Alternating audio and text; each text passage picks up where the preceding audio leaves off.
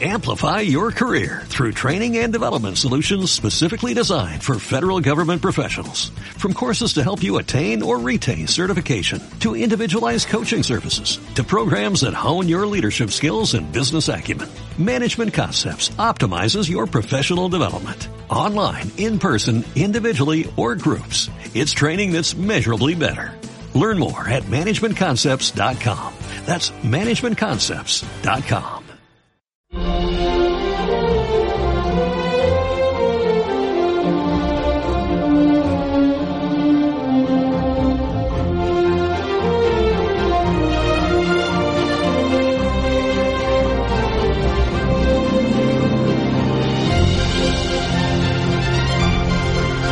Más de uno.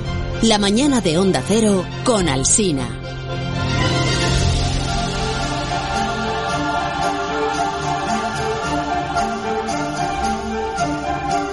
Bueno, pues eh, Begoña Gómez de la Fuente, nueve minutos y serán las doce, las once en Canarias. ¿Qué te parece si saludo Qué rápidamente rápido a. Alberto Sí, sí, sí, Aparici, eh, que luego se nos queja de que habla poco, luego reúne a sus a sus fans falsos para que envíen mensajes Hombre, diciendo Tienes más, razón, ¿eh? no, más tiempo, más tiempo para Alberto.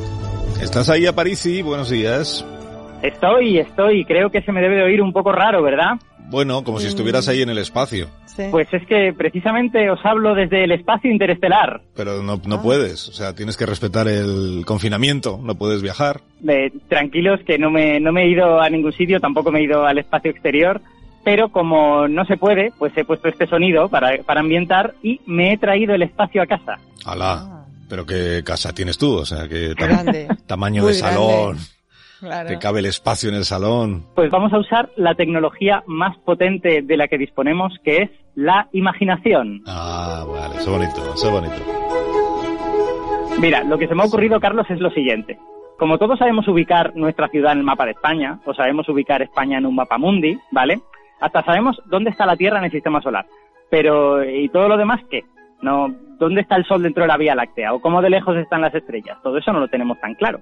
Así que hoy lo que vamos a hacer es traer un mapa del universo al salón de casa y pedimos, de hecho, a nuestros oyentes más jóvenes que ayuden a sus padres con esto, porque sabemos que a los adultos se les oxida un poquito esto de imaginar cosas. Guau, qué guay. ¿Puedo hacerlo yo también, aunque no tenga oyente joven aquí justamente encima de mí? O sea, encima, Puedes. al lado. Quiero decir. ¿Pero qué has, qué has hecho con los niños? Pues están, están, no sé, recogidos porque hoy es fiesta ya para ellos. No sé dónde están, la verdad. Estarán No de- los tengo a ver ubicados. si están de botellón en, en la, Sí. sal- en la salita de estar. En el pasillo. Pues Begoña, además, hoy lo tienes fácil porque vamos a Sí. Empezar con un mapa sencillito, un mapa fácil, ¿vale? Ah, que es vale. nuestro barrio dentro de la Vía Láctea, o sea, las estrellas más cercanas al Sol. Quiero que nuestros oyentes respiren hondo Mm. y que coloquen mentalmente el Sol en el centro de su salón, flotando en el aire, a Bien. cosa de metro y medio del suelo, si acaso. Eh, Sí. Carlos, tú como no estás en el salón, pues lo imaginas en medio del estudio y ya está. Vale, vale, vale, Vale. Y la estrella que está más cerca es Alfa Centauri, ¿o no? Muy bien, efectivamente, sí, señor. Ajá. Bueno, pues esa estrella la podemos colocar ya, es la primera, la vamos a colocar justo debajo del Sol a metro y medio, o sea, casi O sea, en el casi tocando el suelo. Vale. Ajá. Pues tampoco Vale. está tan lejos entonces, ¿no? Bueno, eh, es que esto de lejos cerca depende de cómo lo veas, o sea, yo, yo he elegido una escala en la que nos quepan unas cuantas estrellas dentro del salón, pero ¿sabes cómo de grande sería el sistema solar en esta escala? Con Mm. Alfa Centauri a metro y medio. Pues pequeño, pequeño del tamaño, de lo que es un tamaño pequeño, digamos. como- Aceitunilla. de por aceitunilla. ejemplo, sí, una Claro. aceituna, vale, sí. Pues, pues, pues no. En la escala del salón, nuestro sistema solar mediría menos de un milímetro. Y de hecho, la órbita de Neptuno nos cabría dentro de una motita de polvo. a cambio, claro, pues tenemos esto que podemos ver la estrella más cercana a metro y medio. Ahora ya tenéis más o menos una, una escala de cómo va todo esto. Sí, sí, más o menos. Bueno, ¿y qué más tenemos en nuestro mapa estelar de salón entonces? Bueno, tú has dicho que la, que la estrella más cercana es Alfa Centauri, eso es verdad, pero eh, hay una pequeña como trampa en eso. Eh, Alfa Centauri es una estrella un poquito peculiar porque es un sistema triple, son tres estrellas. Entonces tiene dos estrellas grandes, muy pegadas la una a la otra, que esas son las que hemos colocado cerca del suelo, ¿vale? Hay que imaginarlas como dos puntitos muy cercanos. Y luego tiene otra estrella, una tercera que es mucho más pequeña. Y esa tercera estrella es la que realmente está más cerca de nosotros Anda. y por eso se llama Próxima. Es Próxima Centauri. Próxima Centauri. Más cer- pero como cuánto de cerca en la escala esta que estamos usando? Como una mota de polvo más cerca. Pues no, esto, esto ya son distancias un poquito más grandes. A nuestra escala próxima está 4 centímetros más cerca que las dos principales de alfa. O sea que tenemos que colocar los dos puntitos brillantes cerca del suelo y luego un puntito rojo, que es próxima, 4 centímetros más arriba. Vale, vale, vale. O sea, de momento están todas ahí muy juntitas en el suelo, ¿no? Sí, señor. Siguiente estrella. Según miramos al Sol, a nuestra izquierda, más o menos a la misma altura, pero a dos metros de distancia, ya está un poquito más lejos, a mí de hecho me pilla junto a la tele, eh, tenemos a la estrella de Barnard, que es otra estrella roja y muy pequeñita. Pues esta no me suena de nada, ¿eh? Pues fíjate, es una estrella para, para los aficionados a la astronomía, es una estrella famosa, porque es la que más rápido se mueve en el cielo de todas las estrellas. La- las estrellas se mueven, todas se mueven, de hecho es muy bonito ver cómo la colocación de las estrellas que daban los astrónomos griegos y egipcios es un poquito diferente a la que vemos hoy en día, porque han pasado miles de años, pero las distancias son tan grandes que hace falta pues ese tiempo, ¿no? Ese tiempo enorme. Pues la estrella de Barnard, como está tan cerca y se mueve relativamente rápido, podemos verla moverse en el cielo en solo dos o tres años. Vale, o sea que me la puedo imaginar moviéndose. Estoy- es que me la estoy imaginando ya. Pero, Sí. ah, pero, pero me, la- me tienes que decir cómo de rápido se mueve en, en la escala de salón que estamos utilizando. Pues eh, yo siento desilusionarte, me había gustado eh, Ah. tu, tu emoción, pero es que eh, en nuestra escala de salón tardaría un siglo en moverse un milímetro. Ah, entonces, claro, como que no se aprecia. Uf. no se aprecia, Pues me- efectivamente. pues menos mal que es la más rápida, decías, ¿no? Es que las distancias son muy grandes. Eh, vamos, vamos a por la siguiente, que esta sí que te la conoces. La Ah. siguiente es una estrella famosa, que es Sirio, la estrella más brillante del cielo. Sí, de esta hablamos el año pasado, yo creo, en el programa, ¿no? Efectivamente, es la estrella más brillante del cielo, no porque ella sea muy brillante, sino porque la tenemos muy cerca. En el mapa de nuestro salón estaría a dos metros y medio a la derecha del Sol y un metro por debajo. O sea, la estrella de Barnard a la izquierda y Sirio dos metros y medio y un, met- y un metro por debajo. A me pilla pues donde el sofá, más o menos. Vale, o sea que me quieres decir que las estrellas más cercanas dan para poner eh, tres un poco por debajo, una sería la izquierda que no se mueve y, y una a la derecha. Está, eh, a ver, bastante vacío el, el mapa este de las estrellas, ¿no? No le puedes poner más cosas.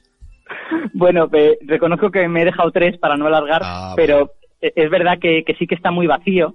eh, pero es que me he querido ir a una escala en la que el sistema solar todavía fuese visible, aunque fuese una motita de polvo. En realidad lo que aprendemos de este mapa es que tenemos una medida muy precisa de lo tremendamente vacío que está el espacio y de lo lejos que están las estrellas, ¿no? Ya, sí, no sé, todo eso está muy bien, pero lo que los oyentes quieren es ver cosas. O sea, no ver el vacío. Les hemos dicho, vamos a hacer un mapa estelar en el salón de su casa. Y lo que ven es, pues lo que ya había en el salón de su casa.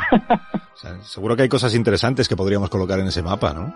Pues no sé, a ver, eh, proponme alguna cosa que podemos tratar de colocar. Pues, por ejemplo, eh, cerca del Sol, ¿no tenemos algo así, una, una, nebulosa de colores bonitos o algo que pudiéramos poner ahí más, más lucido? Pues bueno, la tenemos, pero lo que pasa es que no nos cabe dentro del salón. O sea, la, la nebulosa más cercana al Sol es una nebulosa muy bonita que se llama nebulosa de la hélice, es una nebulosa planetaria, eh, que en nuestra escala del salón mediría dos metros, sería razonablemente grande, ya ves, de- del, del orden de la distancia entre las estrellas, por lo tanto bastante grande, pero lo que pasa es que la tendríamos a 230 metros de nosotros, o sea que estaría, vamos, prácticamente en el barrio de al lado.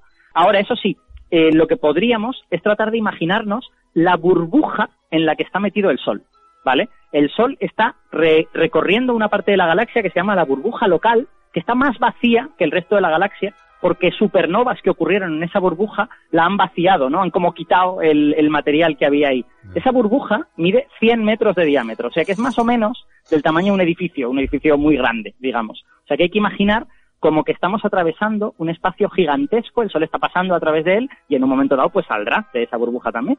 Qué bueno. Qué bueno. Si algún oyente está imaginando y es capaz de, de fotografiar su propia imaginación en el salón de su casa, cómo quedaría ahí el sol en el medio, las estrellas y todo lo demás, que nos haga llegar cuanto antes ese documento gráfico. Tengo que despedirte, Alberto Aparici, porque están a punto de llegar las noticias. Te deseo un buen fin de semana y hasta la Pues semana que viene. igualmente para ti y hasta la semana que viene. Adiós, adiós, adiós. Mira, mira, mira qué bonitas son.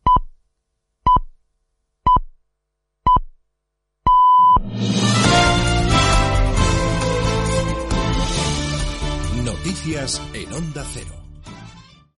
Amplify your career through training and development solutions specifically designed for federal government professionals. From courses to help you attain or retain certification, to individualized coaching services, to programs that hone your leadership skills and business acumen, Management Concepts optimizes your professional development. Online, in person, individually, or groups, it's training that's measurably better. Learn more at managementconcepts.com. That's managementconcepts.com.